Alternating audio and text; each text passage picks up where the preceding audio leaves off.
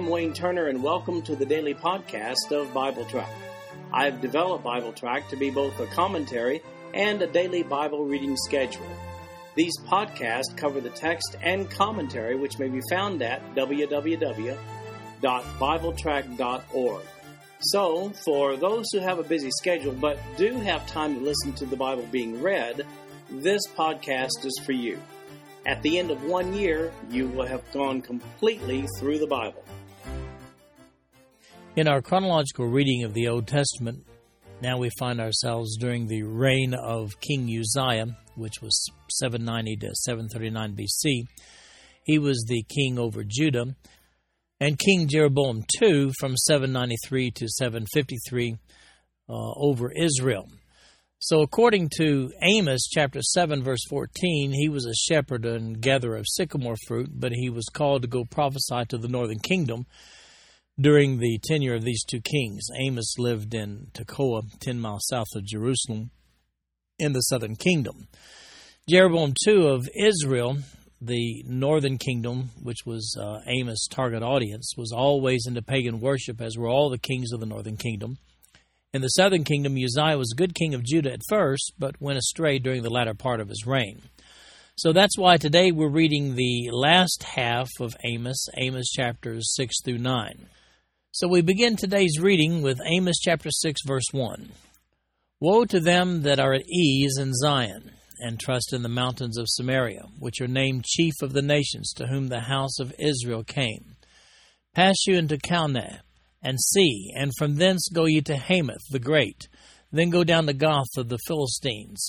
Be they better than these kingdoms, or their border greater than your border? Ye that put far away the evil day, and cause the seat of violence to come near, that lie upon beds of ivory, and stretch themselves upon their couches, and eat the lambs out of the flock, and the calves out of the midst of the stall, that chant to the sound of the viol, and invent to themselves instruments of music like David, that drink wine in bowls and anoint themselves with chief ointments, but they are not grieved for the affliction of Joseph. Therefore now shall they go captive with the first that go captive, and the banquet of them that stretch themselves shall be removed. The Lord God hath sworn by himself, saith the Lord God of hosts, I abhor the excellency of Jacob, and hate his palaces, Therefore will I deliver up the city with all that is therein. And it shall come to pass, if there remain ten men in one house, that they shall die. And a man's uncle shall take him up, and he that burneth him, to bring out the bones out of the house, and shall say unto him that is by the sides of the house, Is there yet any with thee? And he shall say, No. Then shall he say, Hold thy tongue, for we may not make mention of the name of the Lord. For behold, the Lord commandeth, and he will smite the great house with breaches, and the little house with clefts. Shall horses run upon the rock? Will one plow there with oxen? For ye have turned judgment into gall, and the fruit of righteousness into hemlock. Ye which rejoice in a thing of naught, which say, Have we not taken to us horns by our own strength? But behold, I will raise up against you a nation, O house of Israel, saith the Lord the God of hosts. And they shall afflict you from the entering in of Hamath unto the river of the wilderness. Well, these verses are particularly cryptic at first glance, but keep in mind he's talking to these God rejecting, living up inhabitants of Israel, the northern kingdom. The less than obvious references in this chapter would have been very piercing to Israel's inhabitants with regard to some of their daily practices and attitudes. All of these verses implicate Israel in that they took pride in their riches and national strength. But Assyria would soon bring all their pride to a screeching halt. Woe to you! These people were living like there was no tomorrow, no tomorrow to face God. But notice the prophecy of Amos in verse 8. He says, The Lord God hath sworn by himself, saith the Lord, the God of hosts, I abhor the excellency of Jacob, and hate his palaces, therefore will I deliver up the city with all that is therein. Verse 14 caps this chapter off with the promise that God will raise up a nation against Israel to afflict them. Assyria is coming. Assyria's defeat of Israel, the northern kingdom, took place in 721 722 BC, and that was during the reign of King Hoshea of Israel, and it's recorded in 2 Kings chapter 17. Then we have some warning visions by Amos in chapter 7, beginning with verse 1. Thus hath the Lord God showed unto me, and behold, he formed grasshoppers in the beginning of the shooting up of the latter growth. And lo, it was the latter growth after the king's mowings. And it came to pass that when they had made an end of eating the grass of the land, then I said, O Lord God, forgive, I beseech thee, by whom shall Jacob rise, for he is small. The Lord repented for this, it shall not be, saith the Lord. Thus hath the Lord God showed unto me, and behold, the Lord God called to contend by fire, and it devoured the great deep, and did eat up a part. Then said I, O Lord God, cease, I beseech thee, by whom shall Jacob arise? For he is small. The Lord repented for this. This also shall not be, saith the Lord God. Thus he showed me, and behold, the Lord stood upon a wall made by a plumb line, with a plumb line in his hand. And the Lord said unto me, Amos, what seest thou? And I said, A plumb line. Then said the Lord, Behold, I will set a plumb line in the midst of my people Israel. I will not again pass by them any more. And the high places of Isaac shall be desolate, and the sanctuaries of Israel shall be laid waste, and I will rise against the house of Jeroboam with the sword. Well, in these verses, Amos first gets a vision of the locust coming and eating up all the grass after the first mowing of the season. The crop tax designated for the king's livestock. That was the first mowing. This would leave no grass for the cattle of the people of Israel. Amos then makes an appeal, and God dismisses that judgment. Then Amos has a second vision of fire consuming the land of Israel, but God dismisses this judgment as well. However, in the third vision, God invokes the plumb line. You've seen a plumb line before. It's a weight on the end of a string to make certain that vertical structures are precisely vertical. Here's what God is saying in this third vision His judgment will be based upon a concrete standard, a standard like a plumb line, a concrete standard of Israel serving or not serving the one true God. If they don't, they'll fall to the Assyrians. Verse 8 says, I will not again pass by them any more. In other words, God is saying that He will no longer pass by them without judging them for their sin. In chapter 7, beginning with verse 10, King Jeroboam's chief priest becomes, well, hostile. Verse 10. Then Amaziah the priest of Bethel sent to Jeroboam king of Israel, saying, Amos hath conspired against thee in the midst of the house of Israel. The land is not able to bear all his words. For thus Amos saith, Jeroboam shall die by the sword, and Israel shall surely be led away captive out of their own land. Also Amaziah said unto Amos, O thou seer, go, flee thee away into the land of Judah, and there eat bread and prophesy there. But prophesy not again any more at Bethel, for it is the king's chapel, and it is the king's court. Then answered Amos and said to Amaziah, I was no prophet, neither was I a prophet's son, but I was an herdman and a gatherer of sycamore fruit. And the Lord took me as I followed the flock, and the Lord said unto me, Go prophesy unto my people Israel. Now therefore hear thou the word of the Lord. Thou sayest, Prophesy not against Israel, and drop not thy word against the house of Isaac. Therefore, thus saith the Lord Thy wife shall be an harlot in the city, and thy sons and thy daughters shall fall by the sword, and thy land shall be divided by line. And thou shalt die in a polluted land, and Israel shall surely go into captivity forth of his land. Ooh, ouch. The truth hurts. I mean, remember, Amos lived in Judah but prophesied in the religiously corrupt Israel. Well, the chief priest, Amaziah, the pagan central, that's my term, of pagan central in Bethel, he was sent by Jeroboam II to put a stop to the prophesying of Amos, to send him packing back to Judah and never return. In effect, he says, Go home and prophesy and don't come back here in the process, he accuses Amos of conspiracy against the king by twisting the prophecy of Amos. If you compare verse 11 to verse 9, you see what I mean. by by twisting Amos's prophecy in order to try to evoke a more violent reaction from Jeroboam. Now listen here, it's, it's not good to mess with God's prophets.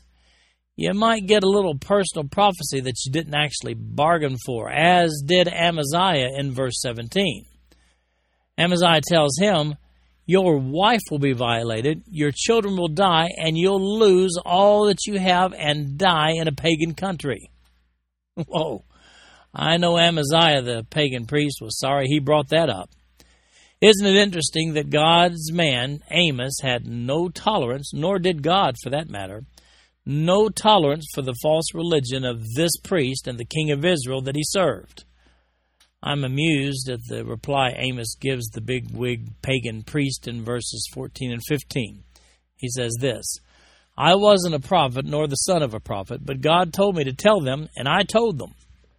So, what are the qualifications for proclaiming righteousness? Well, all the qualifications you need are just God's command to go. Now, Amos chapter 8, verse 1. Thus hath the Lord God showed unto me, and behold, a basket of summer fruit.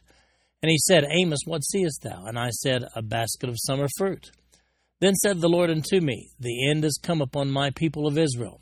I will not again pass by them any more. And the songs of the temple shall be howlings in that day, saith the Lord God. There shall be many dead bodies in every place. They shall cast them forth with silence.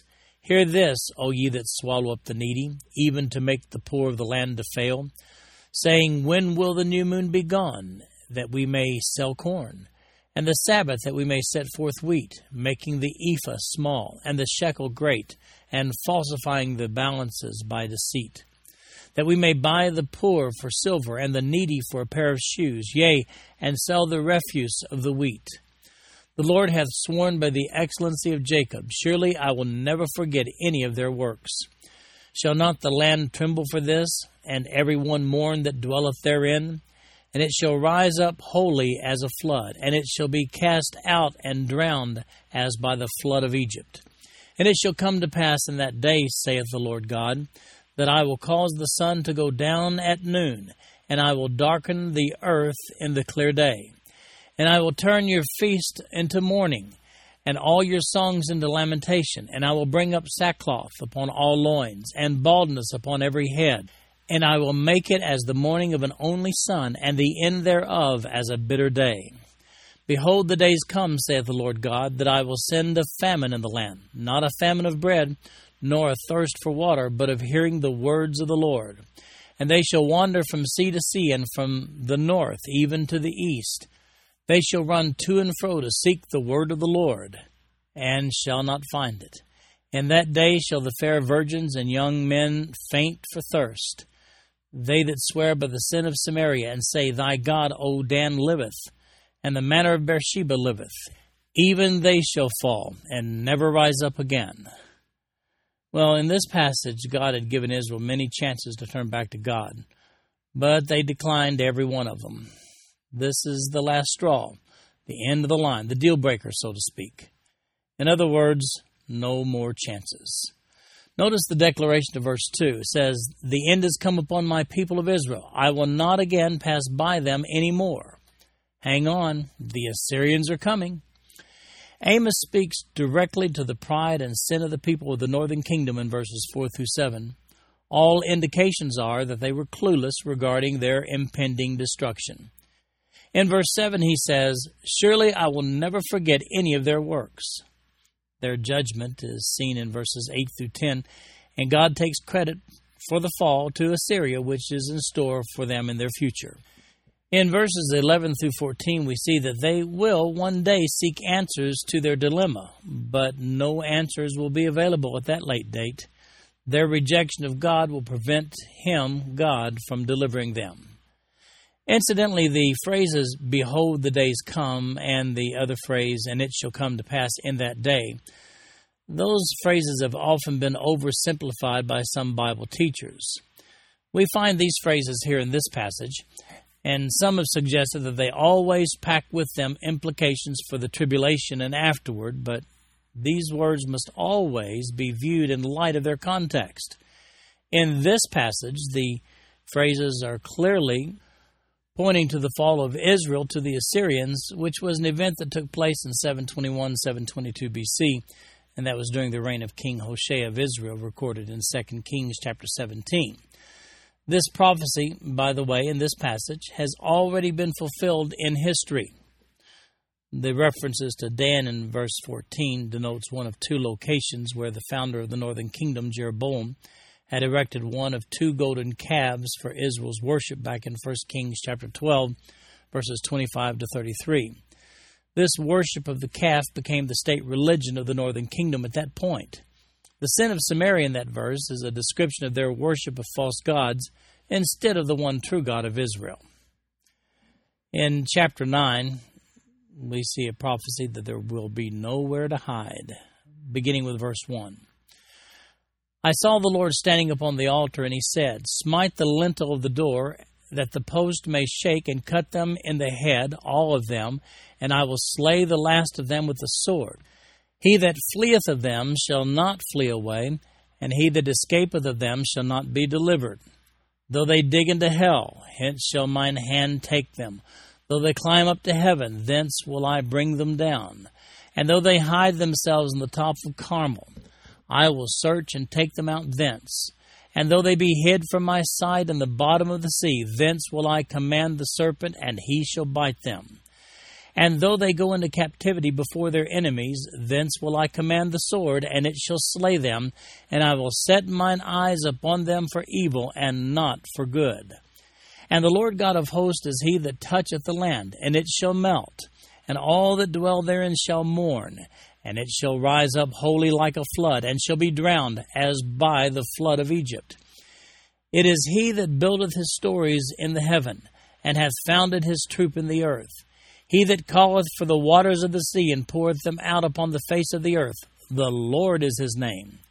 Are ye not as children of the Ethiopians unto me, O children of Israel, saith the Lord? Have not I brought up Israel out of the land of Egypt, and the Philistines from Caphtor, and the Syrians from Kir?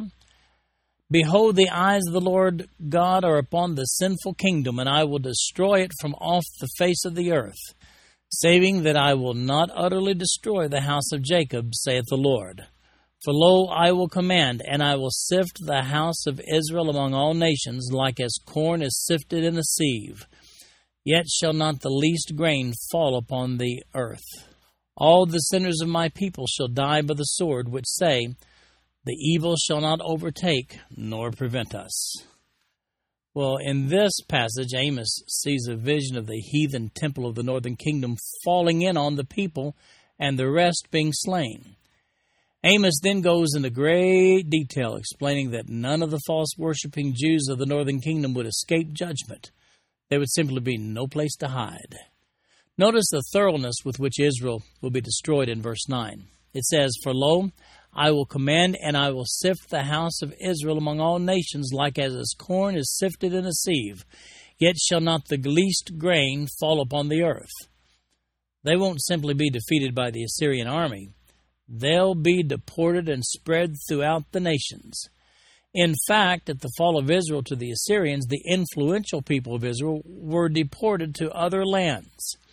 However, Amos does prophesy the preservation of a God fearing remnant in verse 8 when he says, Behold, the eyes of the Lord God are upon the sinful kingdom, and I will destroy it from off the face of the earth, saving that I will not utterly destroy the house of Jacob, saith the Lord. And then finally, we have some good news in verses 11 through 15 of chapter 9. In that day I will raise up the tabernacle of David that is fallen, and close up the breaches thereof, and I will raise up his ruins, and I will build it as in the days of old, that they may possess the remnant of Edom, and of all the heathen which are called by my name, saith the Lord that doeth this. Behold, the days come, saith the Lord, that the plowman shall overtake the reaper, and the treader of grapes him that soweth seed, and the mountains shall drop sweet wine, and all the hills shall melt. And I will bring again the captivity of my people of Israel, and they shall build the waste cities and inhabit them, and they shall plant vineyards and drink the wine thereof. They shall also make gardens and eat the fruit of them. And I will plant them upon their land, and they shall no more be pulled up out of their land which I have given them, saith the Lord thy God. So, what about this restoration seen in the last five verses of the book of Amos? Well, James quotes from this passage in Amos in Acts chapter 15, verses 16 and 17, where he says, James, After this I will return and will build again the tabernacle of David, which is fallen down and I will build again the ruins thereof, and I will set it up, that the residue of men might seek after the Lord. And all the Gentiles upon whom my name is called, saith the Lord, who doeth all these things. Well, James, in that passage in Acts chapter 15, he was speaking to the Jerusalem council on the issue of Gentiles getting saved. These verses speak of the millennium under the provisions of the new covenant of Jeremiah chapter 31, verses 31 to 34.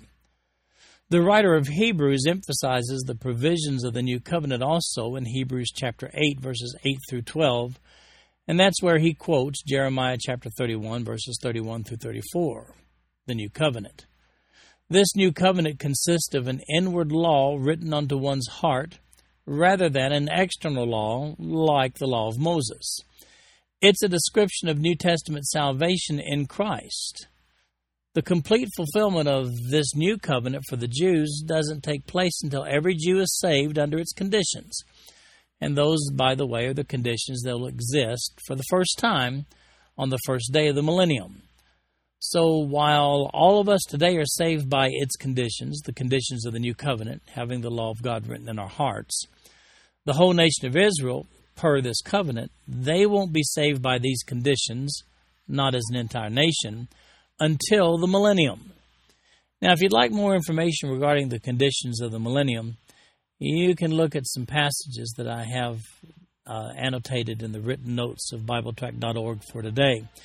Those consist of Isaiah 2, 11, 60, and Isaiah 65 and 66. Also, Micah 4, Ezekiel 34, and Revelation chapter 20. This concludes our podcast for today. I'm Wayne Turner, and if you'd like to read along with our commentary online, go to www.bibletrack.org. Thank you for listening in today. The background music for these podcasts is an original composition written by the music director of Fayette Bible Church, Paul Walton.